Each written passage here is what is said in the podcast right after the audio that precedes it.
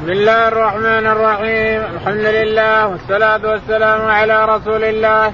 قال الإمام الحافظ أبو عبد الله محمد بن إسماعيل البخاري في صحيحه باب القراءة في الظهر قال رحمه الله دثنا أبو نعيم قال دثنا شيبان أن يحيى عن عبد الله بن أبي قتادة النبي رضي الله عنه أنه قال كان النبي صلى الله عليه وسلم يقرأ في الركعتين الأوليين من صلاة الظهر بفاتحة الكتاب وسورتين يطول في الأولى ويقصر في الثانية ويسمع الآية أحيانا وكان يقرأ في العصر بفاتحة الكتاب وسورتين وكان يطول في الأولى وكان يطول في الركعة الأولى من صلاة الصبح ويقصر في الثانية. بسم الله الرحمن الرحيم الحمد لله رب العالمين وصلى الله على نبينا محمد وعلى آله وصحبه أجمعين. يقول الإمام الحافظ أبو عبد الله البخاري رحمه الله في صحيحه ونحن لا نزال في الأوقات وفي الصلوات. يقول رحمه الله باب صلاة الظهر. يعني كيف صلاة الظهر وكيف صلاها عليه الصلاة والسلام. يقول حدثنا أبو نعيم. أبو نعيم. قال حدثنا شيبان بن عبد الرحمن. شيبان بن عبد الرحمن. قال حدثنا يحيى بن أبي كثير. يحيى بن أبي كثير. قال عن عبد الله بن أبي قتادة. عن عبد الله بن أبي قتادة. عن أبي أبي قتادة رضي الله عنه أن النبي عليه الصلاة والسلام كان يطول في أولى الظهر. الأولى يطول فيها لأن الأولى في الظهر مثل الأولى في الفجر. الناس مشغولين اللي مثلا في دكان واللي نايم واللي جنب واللي كذا فيطول لأجل يحضر يحصل الركعة الأولى.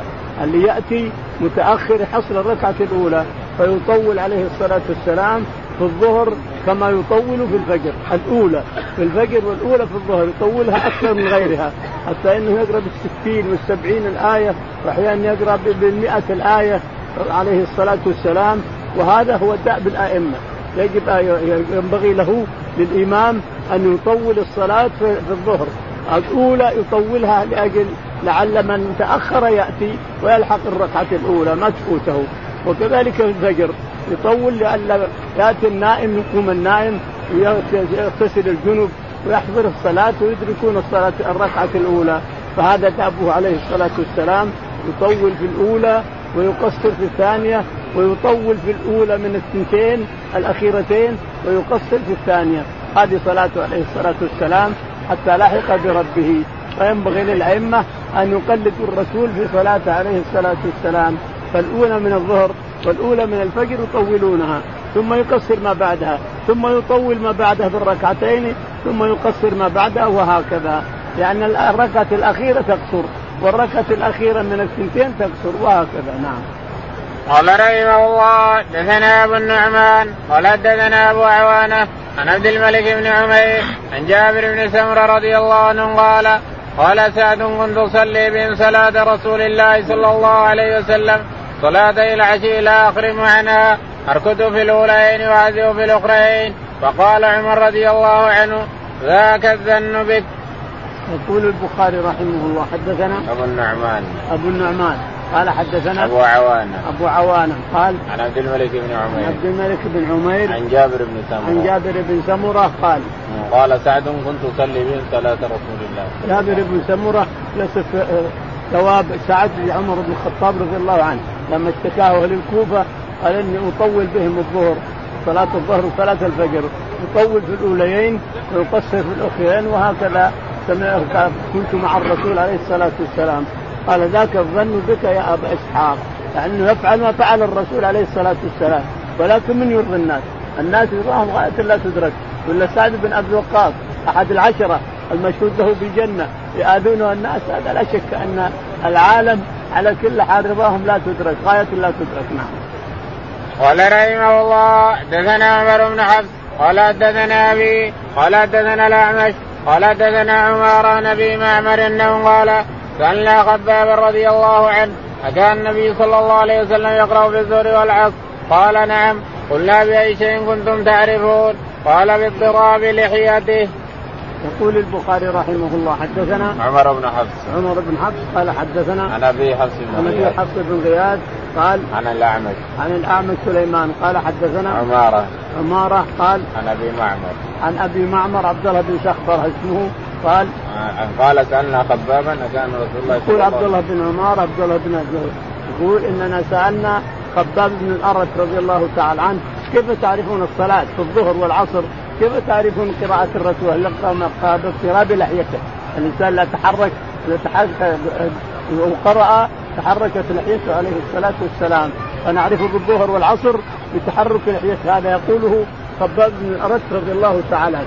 وهو من السابقين الأولين من المهاجرين من المسلمين ممن أسلم قديما عليه الصلاة والسلام. أما عبد الله بن سخبر هذا فهو تلميذ بن مسعود وهو الذي انفرد بحديث انفرد عن أربعة من من أصحاب مسعود من النخع الذي هم ثقات وأئمة الحفاظ. انفرد بقوله يا يا يا اللهم صل على النبي. يقول لا تقول اللهم صل على محمد وعلى آل محمد كما اللهم صل على النبي. لأن راح النبي مات خلاص. هذا انفرد به ولكن خالفه النخع أربعة. كلهم خالفوهم. أئمة ثقات فشذوذ. الثقة لا عبرة به. الثقة إذا شذ شذ عن أئمة حفاظ لا عبرة بما يقول. بعض الناس يتمسك بحديث عبد الله بن سخبرة هنا. السلام عليك أيها النبي. يقول لا لا تقول عليك لأنه مات خلاص. السلام على النبي. هذا عبد الله بن سخبرة انفرد بها عن عبد الله بن مسعود وعبد الله بن مسعود ما قال هذا الكلام اطلاقا لأن أربعة من الثقات الحفاظ ما ذكروا هذا فمعناها أنه مرفوض ما قاله عبد الله بن سخبر نعم. باب القراءة في العصر. قال رحمه الله دثنا محمد بن يوسف قال دثنا سفيان الأعمش عن عمارة بن عمير عن أبي معمر أنه قال قلت لخباب بن الارد رضي الله عنه أكان النبي صلى الله عليه وسلم يقرأ في الظهر والعصر؟ قال نعم. قال قلت بأي شيء كنتم تعلمون قراءته؟ قال باضطراب لحيته. يقول البخاري رحمه الله حدثنا باب القراءة في العصر. قال باب القراءة في العصر. حدثنا محمد بن يوسف. محمد بن يوسف. قال حدثنا سفيان الثوري. سفيان. قال حدثنا الأعمش. الأعمش قال عن عمارة بن عمير. عن عمارة بن عمير قال عن أبي معمر. عن أبي معمر قال قال قلت لخباب بن الأرت كان النبي صلى الله عليه وسلم يقرأ في الظهر والعصر. يقول سألت خباب وقلت لخباب بن الأرت هل سيقرأ الرسول في الظهر والعصر؟ قال نعم. كيف تعرفونه؟ ما ما ما, له صوت. باضطراب لحيته. يقرأ نعرفه باضطراب لحيته أنه يقرأ. نعم. قال رحمه الله دثنا المكي بن إبراهيم عن هشام بن يحيى بن أبي كثير عن عبد الله بن أبي قتادة عن أبي رضي الله عنه أنه قال كان النبي صلى الله عليه وسلم يقرأ في الركعتين من الظهر والعصر بفاتحة الكتاب وسورة سورة ويسمعون الآية أحيانا. يقول البخاري رحمه الله حدثنا مكي بن إبراهيم قال حدثنا هشام قال حدثنا يحيى بن أبي كثير. يحيى بن أبي كثير. قال عن عبد الله بن أبي قتادة. عن عبد الله بن أبي قتادة. أبي قتادة. عن, عن أبيه. أبي قتادة. أن النبي عليه الصلاة والسلام كان نعم. كان يقرأ ركعتين من الظهر والعصر بفاتحة الكتاب وسورة كان يقرأ من الظهر والعصر بفاتحة الكتاب وسورة ويطول في الأولى كما مر ويقصر في الثانية ثم في الأولى من الركعتين يطول ثم يقصر في الثانية إلى آخره. ويسمعون الآية أحيانا. وكان يسمعون الآية أحيانا لأنه يجهر في الآية يقرأ يقرأ يقرأ ثم بعدين يجهر بالآية. يسمع يسمع الناس يسمع الناس ما كان يقرأ. هل يفعل الإمام هكذا؟ إن شاء هو حر. يعني ما هي خاصة للرسول هذه. يعني الإمام إذا كان يصلي الظهر أو يصلي العصر ثم قرأ سرا ثم جهر بآية أو نصف آية أو شيء ما فيها شيء. نعم.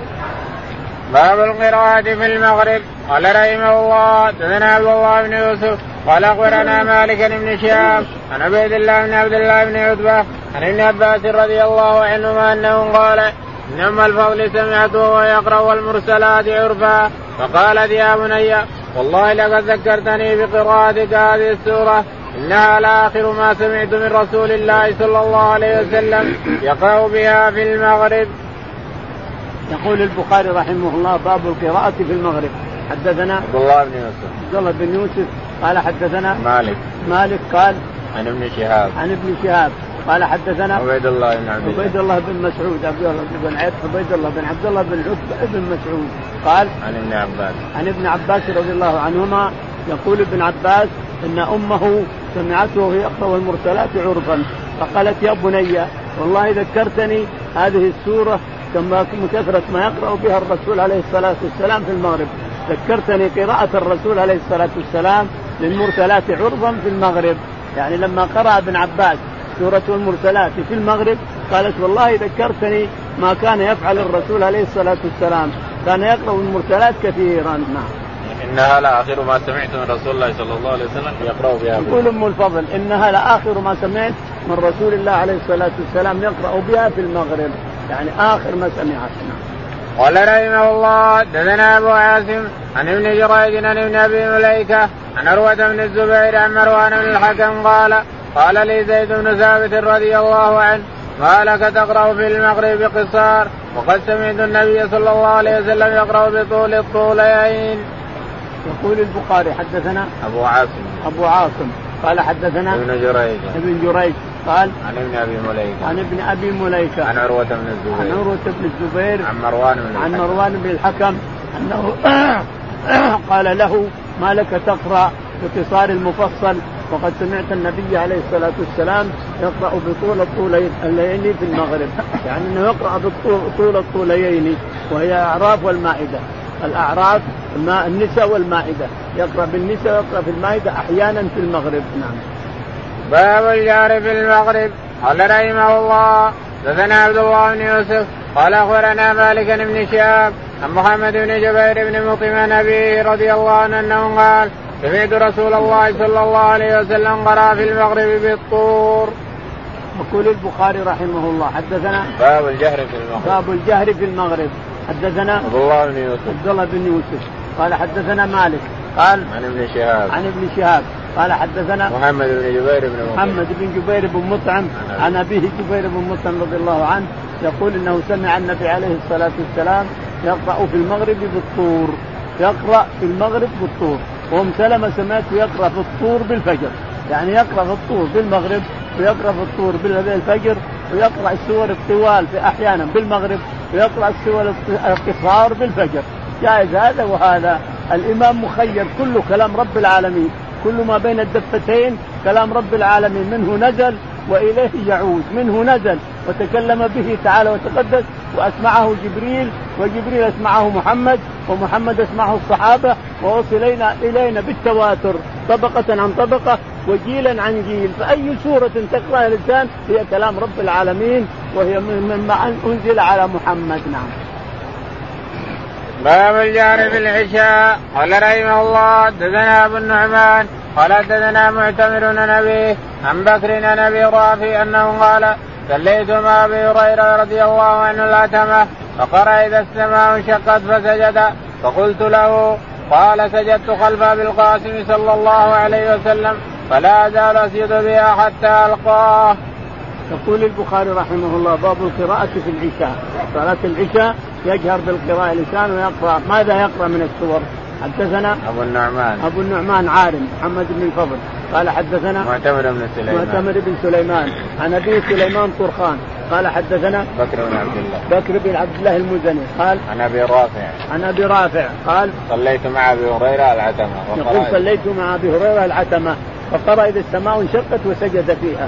يعني كان إماما أبو هريرة إمام. وصلى بالناس ثم قرأ إذا السماء انشقت وسجد فيها. لما جاء السجدة سجد فيها. فأنكر عليه من معه. قال هكذا رأيت الرسول عليه الصلاة والسلام يصنع فلا أزال أصنع كما كان الرسول يصنع. لكن من الأفضل أن لا يقرأ الإمام لأنك قد تخلط تختلف مع الناس.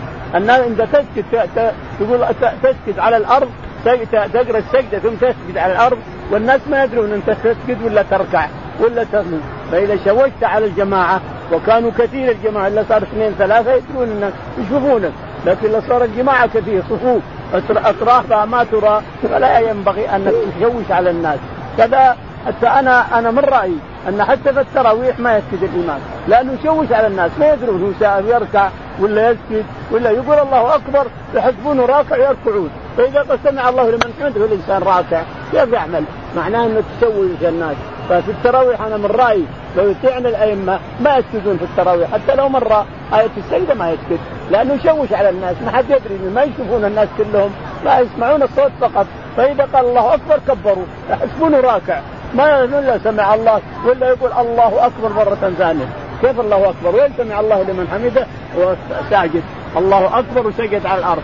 ثم قال الله أكبر مرة ثانية. طيب وين سمع الله؟ الناس ركعوا ركوع ما سجدوا.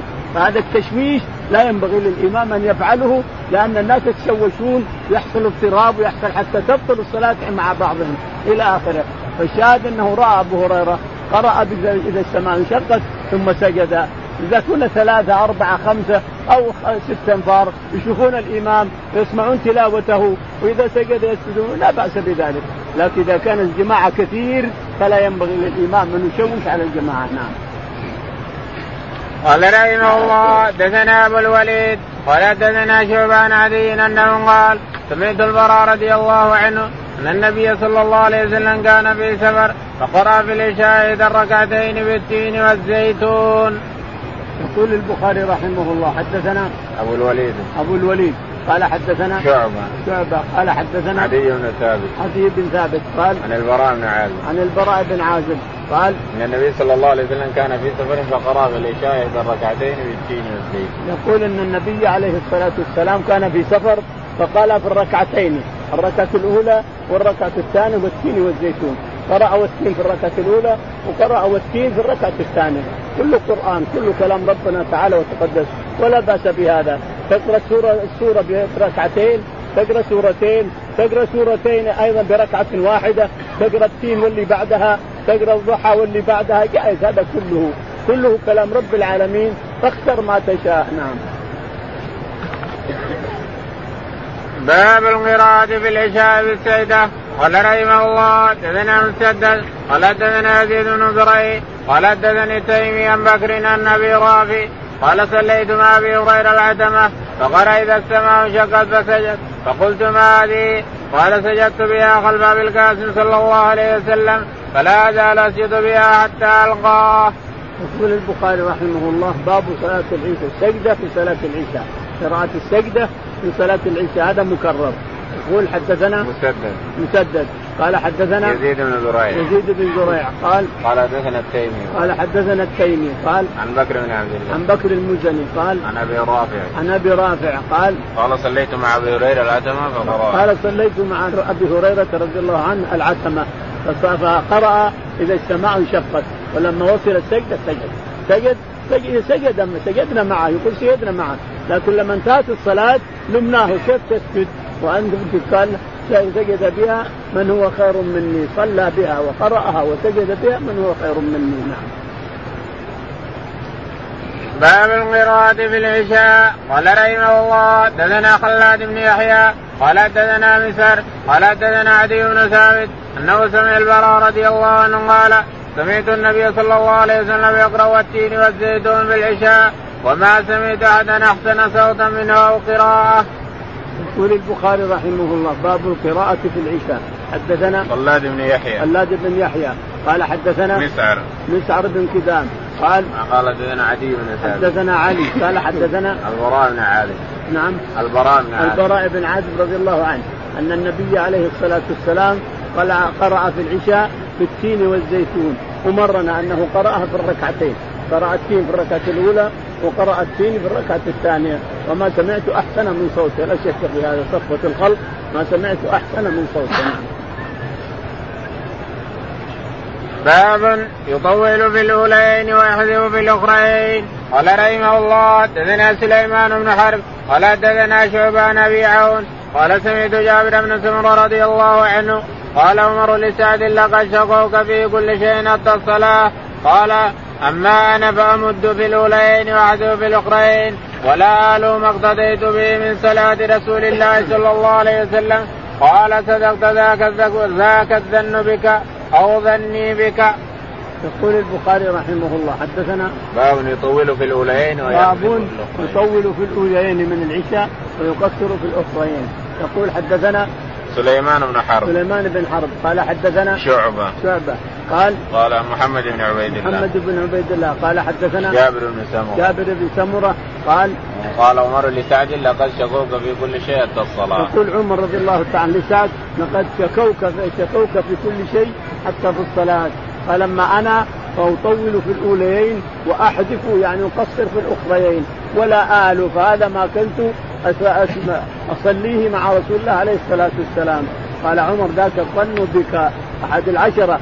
المشهود بالجنة هي للكوفه هذا امتحانات من الفتن التي حصلت على الصحابة رضي الله عنهم. نعم. باب القراءة في الفجر وقالت ام سلمة رضي الله عنها قرأ النبي صلى الله عليه وسلم بالطور. قال رحمه الله دثنا آدم. قال دثنا شعبة. قال دثنا سيار بن سلامة. قال دخلت أنا وأبي على أبي برزه الأسلمي رضي الله عنه فسألنا عن وقت الصلوات. فقال كان النبي صلى الله عليه وسلم يصلي الظهرين تزول الشمس والعصر ويجيء الرجل إلى أقصى المدينة والشمس حية. ونسيت ما قال في المغرب ولا يبالي بتأخير العشاء إلى ثلث الليل ولا يحب النوم قبلها ولا الحديث بعدها.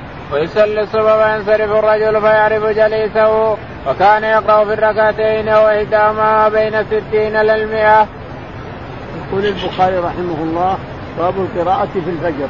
حدثنا وقالت أم سلمة قرأ النبي صلى الله عليه وسلم قالت ام سلمه قرأ النبي عليه الصلاة والسلام في الطور في الفجر. أم سلمة لها قصة وهي أنها تريد أن توادع. انتهى الحج خلاص وتريد أن توادع وشكت إلى الرسول عليه الصلاة والسلام أنها مريضة. فقال طوفي من وراء الناس وأنت راكبة. في جملك وطوفي من وراء الناس. تقول أم سلمة فركبت جملي وطفت من وراء الناس للوداع وسمعت الرسول عليه الصلاة والسلام يقرأ بالطور في صلاة الفجر. سمعت الرسول يقرأ بالناس بالطور في صلاة الفجر. هذه أم سلمة رضي الله عنها أن الرسول قرأ في الطور في صلاة الفجر وهي تطوف. هذا يدل على أن الصفوف تلتف على الكعبة بينما الرسول أما الناس الناس ملتفين على الكعبة فتدور من وراء الصفوف التي دايرين على الكعبة يقول بعضهم إنهم ما داروا إلا داروا لو ما داروا كيف تصلي؟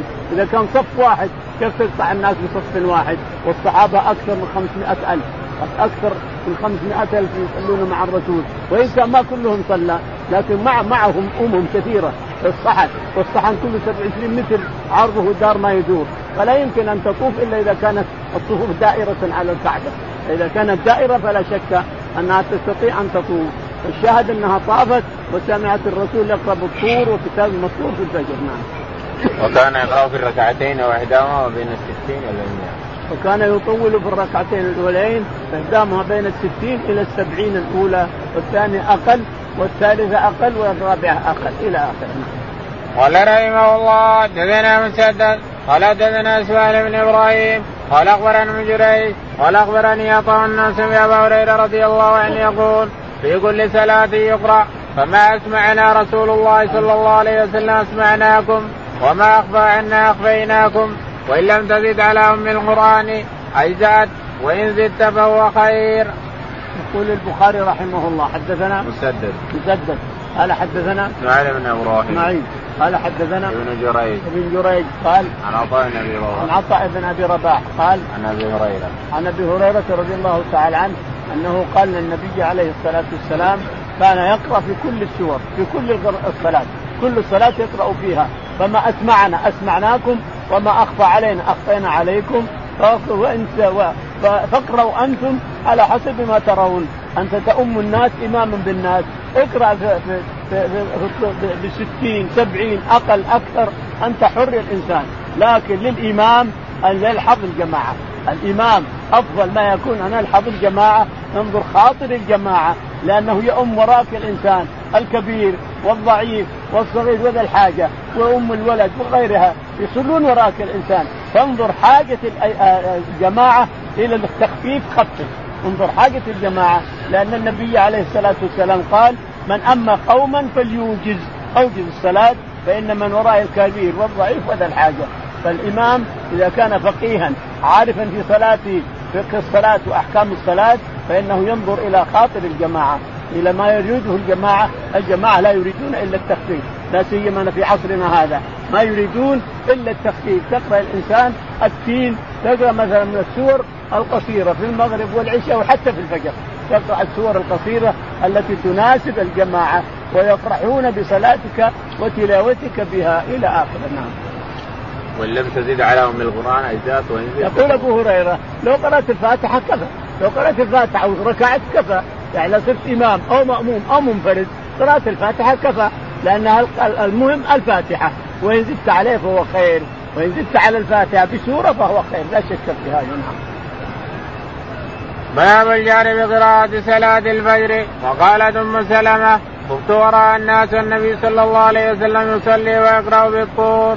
قال رحمه الله دثنا مسدس قال دثنا أبو عوانة عن أبي بشر عن سعيد بن جبير عن ابن عباس رضي الله عنهما قال انطلق النبي صلى الله عليه وسلم في طائفة من أصحابه عامدين إلى سوق عكاظ وقد حيل بين الشياطين وبين خبر السماء وأرسلت عليهم الشوق فرجعت الشياطين إلى قومهم فقالوا ما لكم؟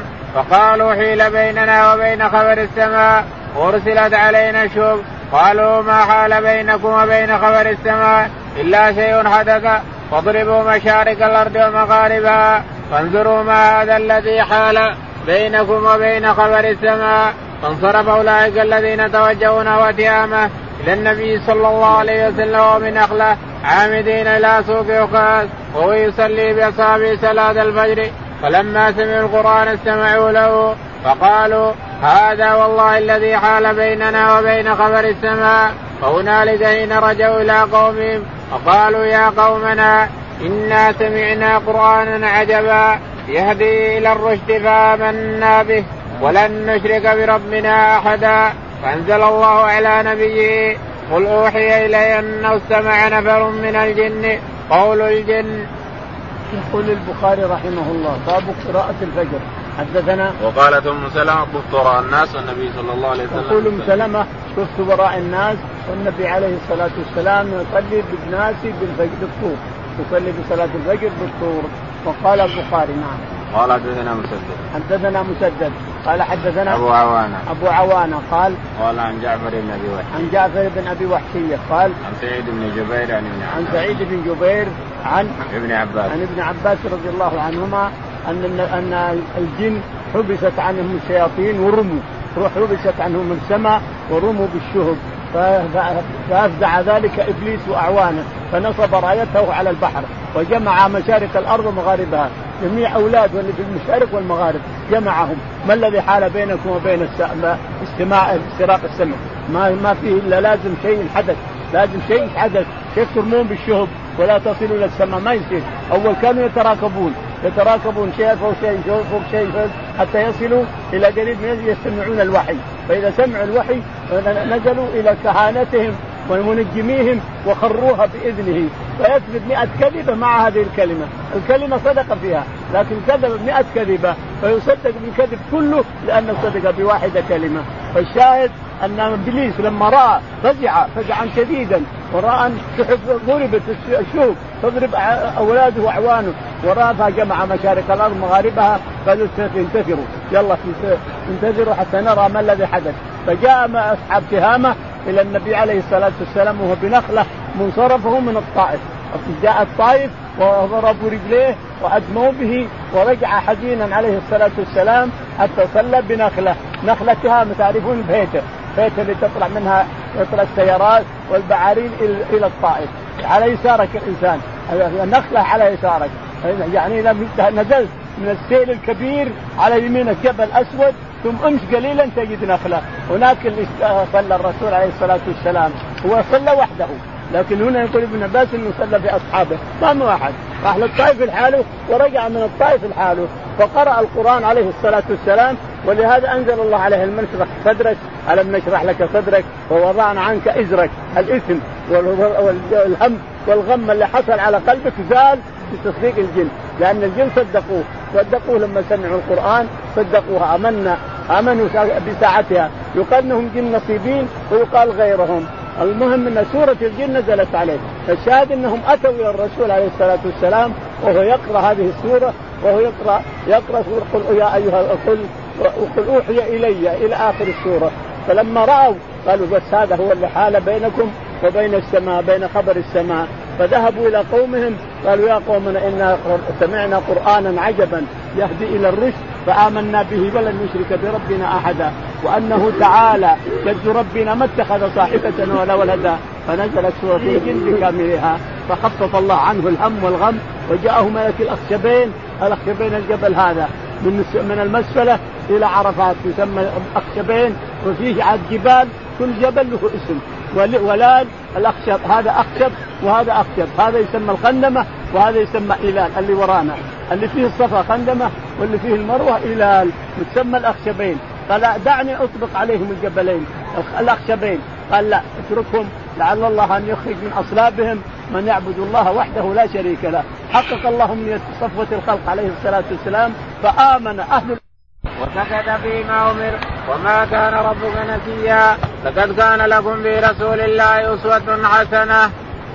يقول البخاري رحمه الله حدثنا مسدد. مسدد قال حدثنا إسماعيل. إسماعيل قال قال يعني بن علية بن إبراهيم بن علية قال حدثنا أيوب السختياني. أيوب السختياني قال عن عكرمه عن ابن عن عباس. عكرمه عن ابن عباس. قال قرأ النبي صلى الله عليه وسلم فيما أمر وسكت فيما أمر. يقول ابن عباس رضي الله عنه إن النبي عليه الصلاة والسلام قرأ في الشيء اللي أمر به وسكت عن الشيء اللي أمر به وما كان ربك نسيا. ربك أمره أن يقرأ ويجهر وأمره أن يقرأ ويسكت إليهم. وما كان ربك نسيا. فنحن نتبع الرسول عليه الصلاة والسلام. ما جهر به نجهر وما خفت به نخفت وهكذا. نعم. لقد كان لكم في رسول الله أسوة. ثم قال ابن عباس لقد كان لكم في رسول الله أسوة حسنة. يعني لا تلوم ولا تجزع ولا تسخط. ليش كذا وليش كذا. أمر الله نبيه بكذا ونهاه عن كذا. فاتبع الأمر واجتنب النهي ونحن مأمورين بما أمر به ومنهيين عما نهي عنه عليه الصلاة والسلام. لأننا نتبعه لا يمكن نعبد الله إلا عن طريقه. لا يمكن أن نصل إلى ربنا إلا عن طريق الرسول عليه الصلاة والسلام. لا يمكن لأي شخص أن يصل إلى ربه إلا عن طريق الرسول عليه الصلاة والسلام. نعم.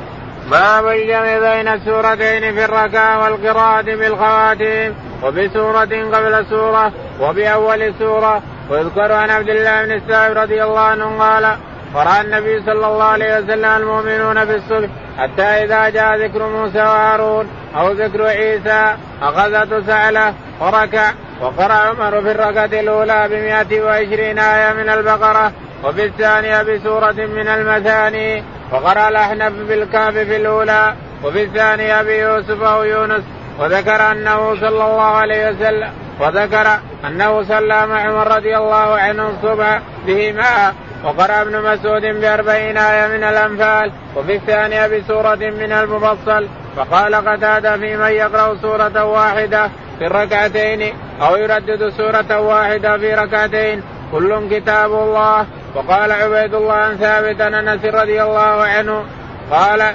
كان رجل من الأنصار يومهم في مسجد قباء وكان كل اتاها سوره يقرأ بها لهم في الصلاة مما تقرأ به. افتتح بقل هو الله أحد حتى يبرغ منها ثم يقرأ سورة أخرى معها. وكان يصنع ذلك في كل ركعة. فكلمه وسابه فقالوا إنك تفتتح بهذه السورة ثم لا ترى أنها تجزئك حتى تقرأ بأخرى. فإما أن تقرأ بها وإما أن تدعى وتقرأ بأخرى. فقال ما أنا بتاركها إن أحببتم أنا أمكم بذلك فعلت وإن كرهتم تركتكم وكانوا يرون أنه من أفضلهم وكرهوا أن يومهم غيره. فلما أتاهم النبي صلى الله عليه وسلم أخبروه الكبر فقال يا فلان ما يمنعك أن تفعل ما يأمرك به أصحابك وما يحملك على لزوم هذه السورة في كل ركعة. فقال إني أحبها فقال حبك إياها أدخلك الجنة. يقول البخاري رحمه الله حدثنا باب الجمع بين السورتين بين الجمع باب الجمع بين السورتين. تقرأ سورة ثم تقرأ سورة أخرى معها لا بأس بذلك. جائز هذا. تقرأ سورتين في ركعة تقرأ ثلاث سور في ركعة أنت حر الإنسان. تقرأ آخر سورة تقرأ أول السورة تقرأ وسط السورة. كله كلام رب العالمين تعالى وتقدس. الإمام مخير والمأموم مخير والمنفرد مخير. كل مسلم يصلي أمام كتاب الله تعالى وتقدس. اختر ما تشاء منه. كلام ربك بين يديك اختر ما تشاء منه واقرأ. يقول البخاري رحمه الله. ويذكر عن عبد الله بن السائب قرأ النبي صلى الله عليه وسلم المؤمنون بالصبح حتى إذا جاء ذكر موسى وهارون أو ذكر عيسى أخذته سعلة فركع. ويذكر عن عبد الله بن السائب رضي الله تعالى عنه أن النبي عليه الصلاة والسلام قرأ في الفجر سورة المؤمنون ولما أتى ذكر موسى الذي في مسلم قطعا أنه ذكر عيسى وأمه. لما أتى بعيسى وأمه أخذته سعلة فكح كح كح عليه الصلاة والسلام ثم ركع. وكمل الصلاة عليه الصلاة والسلام. قرأ بأول المؤمنون حتى وصل مريم وأمه عيسى وأمه فأخذته السعلة كح صار يكح يكح ثم ركع عليه السلام عليه الصلاة والسلام وكمل السورة يقول وقرأ عمر في الركعة الأولى ب 120 آية من البقرة وفي الثانية بسورة من المثاني. يقول قرأ عمر ب 120 آية من البقرة وقرأ في الثانية من المفصل. انتصار جائز هذا وهذا. لكن تطويل على الناس ما هو من المستحسن لا سيما في أيامنا هذه. الصحابة رضي الله عنهم كانوا يتلذذون بالقرآن. يقرأ الإمام ويطول وهم يتلذذون بتلاوة كتاب الله تعالى وتقدس لا سيما إذا كان الصوت حلو والتلاوه حلوة كلام ربنا حلو تجتمع الحلاوتين يجتمع الناس بلذة. لكن إذا كان الإمام صوته لا, لا ما ينبغي ما ينفع أو صوته بشع أو شيء من هذا فالأفضل أن يقصر الصلاة ويقصرها ويسلم. الشاهد أن الإمام مخير. والمأموم مخير والمنفرد مخير. أي سورة تريد أن تقرأ بعد الفاتحة فأنت حر. نعم. وقرأ الأحنف في الكهف في الأولى وفي الثانية بيوسف أو يونس وذكر أنه صلى مع عمر رضي الله عنه الصبح بهما. وقرأ الأحنف بن القيس بالكهف في الأولى. بالكهف الأولى. وقرأ في الثانية بيونس وقرأ في الثانية بيونس ما يصير لأنه معكوس. قرأ في الأولى في قرأ في الأولى بيونس وفي الثانية بالكهف جائز هذا. أو في الأولى بيونس وفي الثانية بسورة يوسف جائز هذا. يعني انحدار أما ارتفاع هو ممنوع عند كثير من العلماء. بل وتبطل الصلاة عند الأحناف. إذا أكست لأن ترتيب السور عند الأحناف بنص من الرسول عليه الصلاة والسلام. فلو قرأت مثلا سورة الكهف وقرأت قبلها سورة صار بطلت صلاتك عند الأحناف. لأن عندهم أحاديث أن السور ترتيبها من الرسول عليه الصلاة والسلام. أما الأئمة الثلاثة فيقولون الرسول عليه الصلاة والسلام قرأ آل عمران البقرة ثم قرأ النساء ثم قرأ آل عمران بعدها. فمعناها أن الترتيب ما هو من الرسول عليه الصلاة والسلام.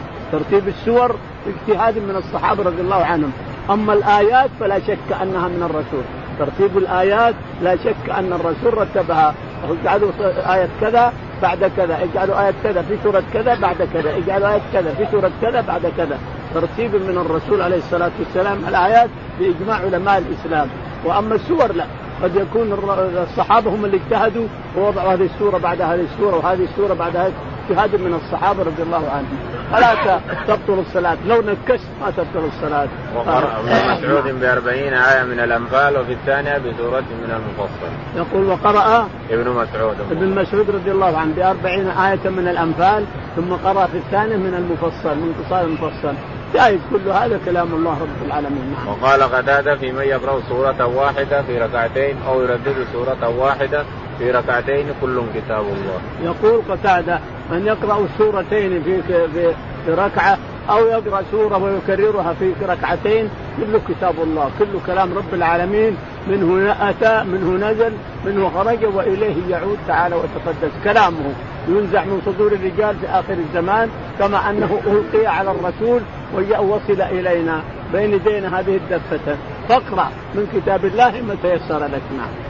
وقال عبيد الله بن ثابت عن انس رضي الله عنه كان رجل من الانصار يؤمهم في مسجد قباء. وقال عبيد الله عن ثابت عن انس بن مالك ان رجلا كان يمه القبه هو عباد بن بشر رضي الله عنه كان يقرأ قل هو الله أحد ويقرأ معها سورة إذا قرأ الفاتحة قرأ قل هو الله أحد وقرأ سورة فجاءهم الرسول يزور قباء فشكوا إمامهم إن الجماعة فقالوا إنه يا رسول الله يقرأ سورة يقرأ قل هو الله احد يكتفي قل هو فسأله لماذا لا تمتثل لأمر جماعتك؟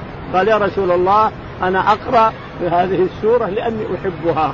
قال حبك إياها أدخلك الجنة. حبك إياها أدخلك الجنة.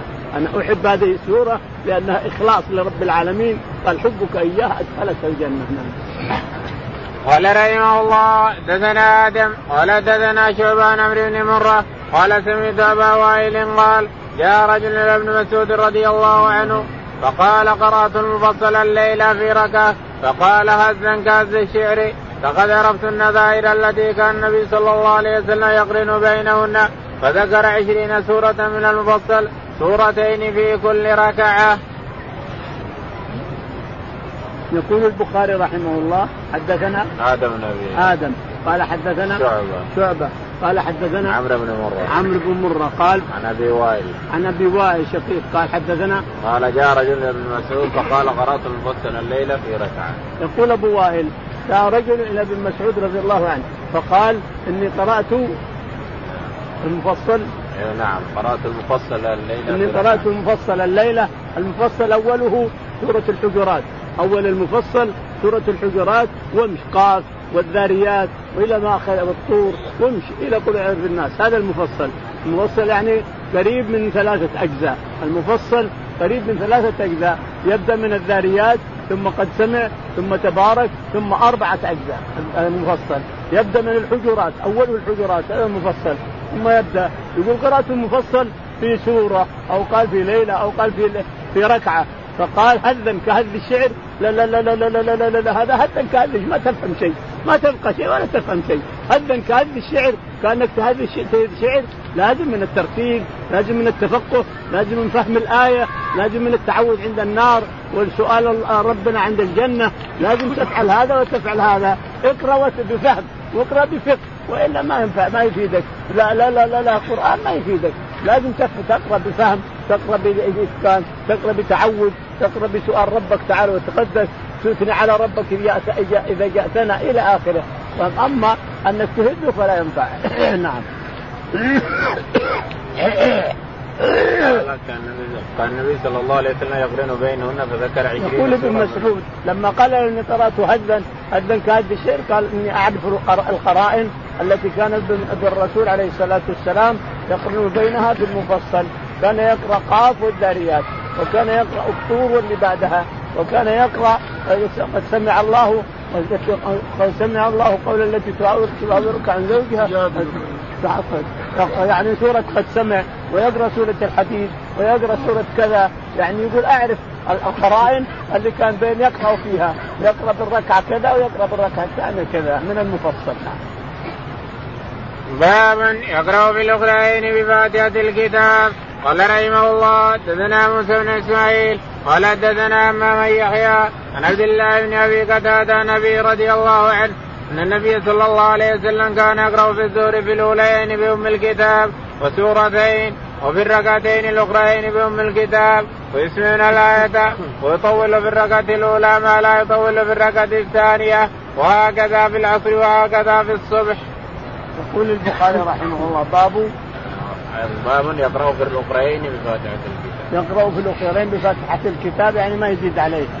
أخرى الركعتين صار الظهر يطول في الأولى وفي الثانية ثم في الثالثة والرابعة يقرأ الفاتحة فقط ما يقرأ سورة. إنما في الأولى يطول وفي الثانية يطول ثم في الثالثة والرابعة ما يقرأ إلا الفاتحة فقط.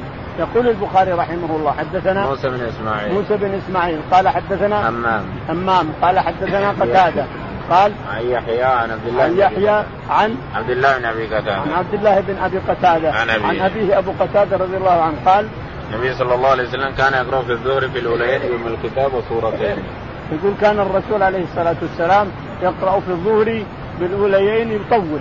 الركعتين الأوليين يقرأ فيهما ويطول لا سيما الأولى من الظهر والأولى من الفجر يطول فيهما أكثر من غيرهما.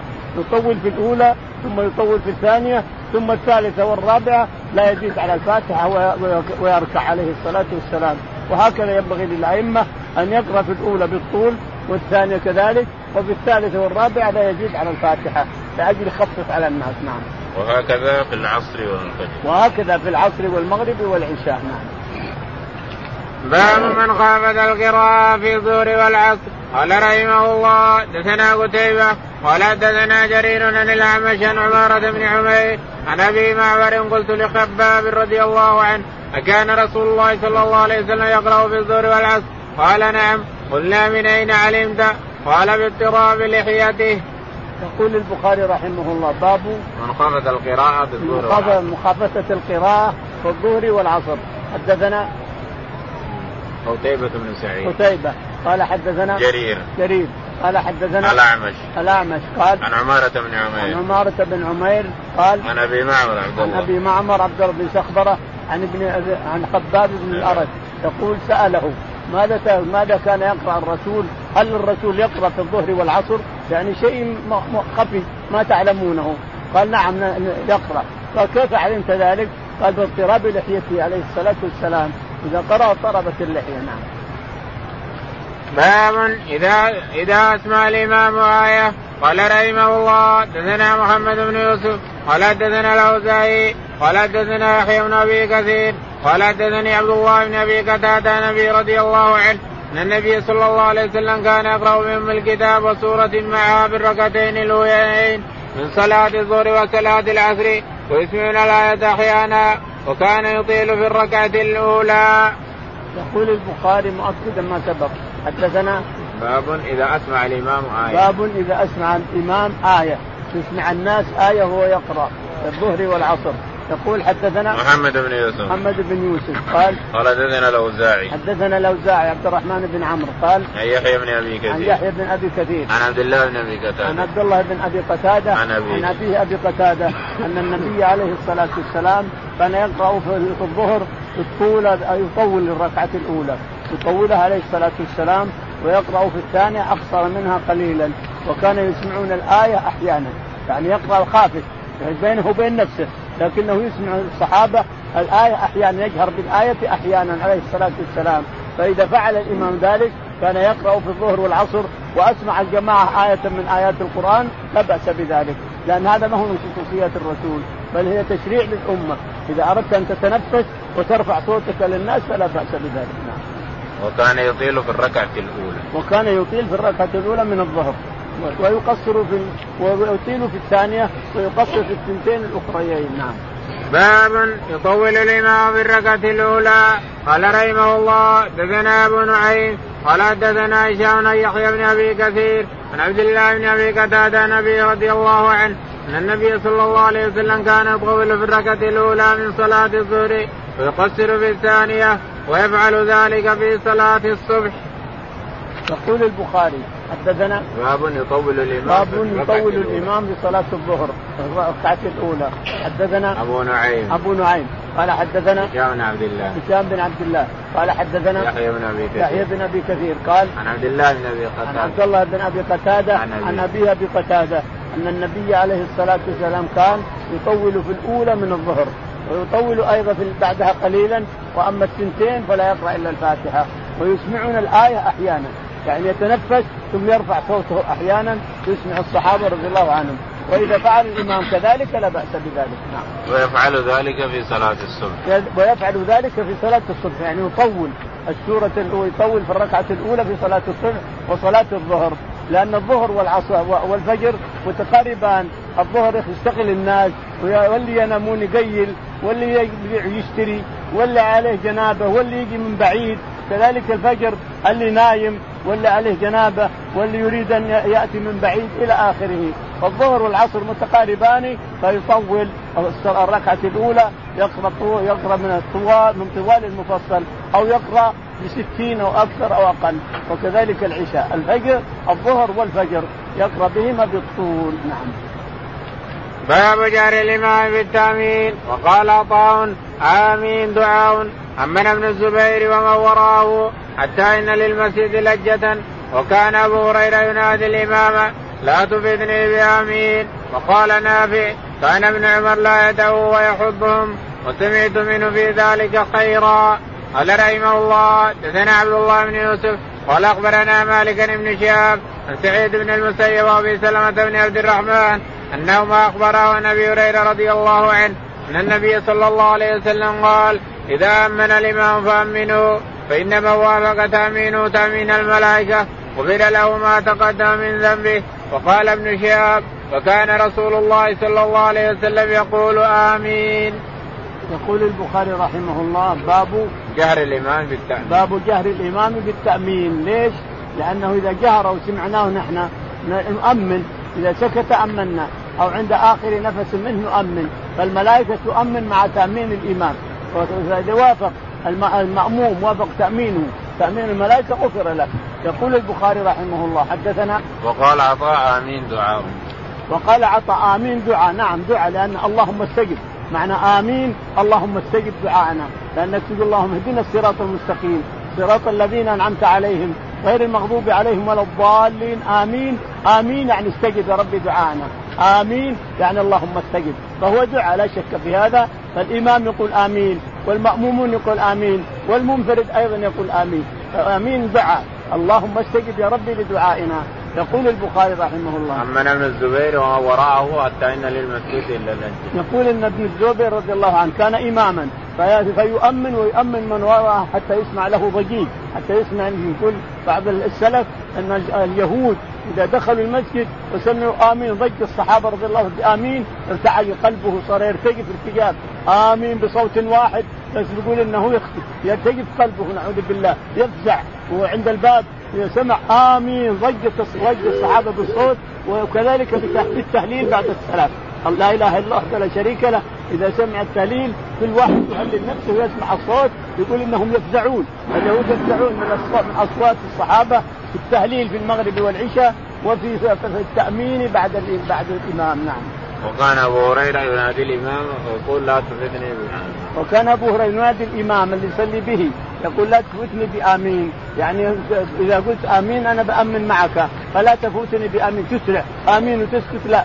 ألا تأني حتى نؤمن مع تأمينك ليغفر لنا. نعم. وقال نافع كان ابن عمر لا يدعه ويحضه. وقال نافع كان ابن عمر لا يدع التأمين ويحث عليه وكان يذكر فيه خيرا. نعم. قال حدثنا عبد الله بن يوسف. يقول حدثنا عبد الله بن مسلمة قال حدثنا مالك. مالك. قال حدثنا ابن شهاب. ابن شهاب. قال حدثنا سعيد بن المسيب. سعيد بن المسيب. وأبو سلمة. ابن سلمة. كلاهما عن أبي هريرة. كلاهما عن أبي هريرة رضي الله عنه. قال النبي صلى الله عليه وسلم قال إذا أمن الامام فأمنوا فإنه إن النبي عليه الصلاة والسلام قال إذا أمن الامام فأمنوا فإن الملائكة تؤمن مع تأمين الامام فإذا أمنت الملائكة ووافق تأمينك تأمين الملائكة غفر لك أيها المأموم. المأموم يغفر له. إذا وافق تأمينه تأمين الملائكة مع تأمين الامام اجتمع التأمين هذا غفر له غفر له. نعم. والله أعلم. اللهم اهدنا فيمن هديت وعافنا فيمن عافيت وتولنا فيمن توليت. اللهم توفنا مسلمين وألحقنا بالصالحين رب. العالمين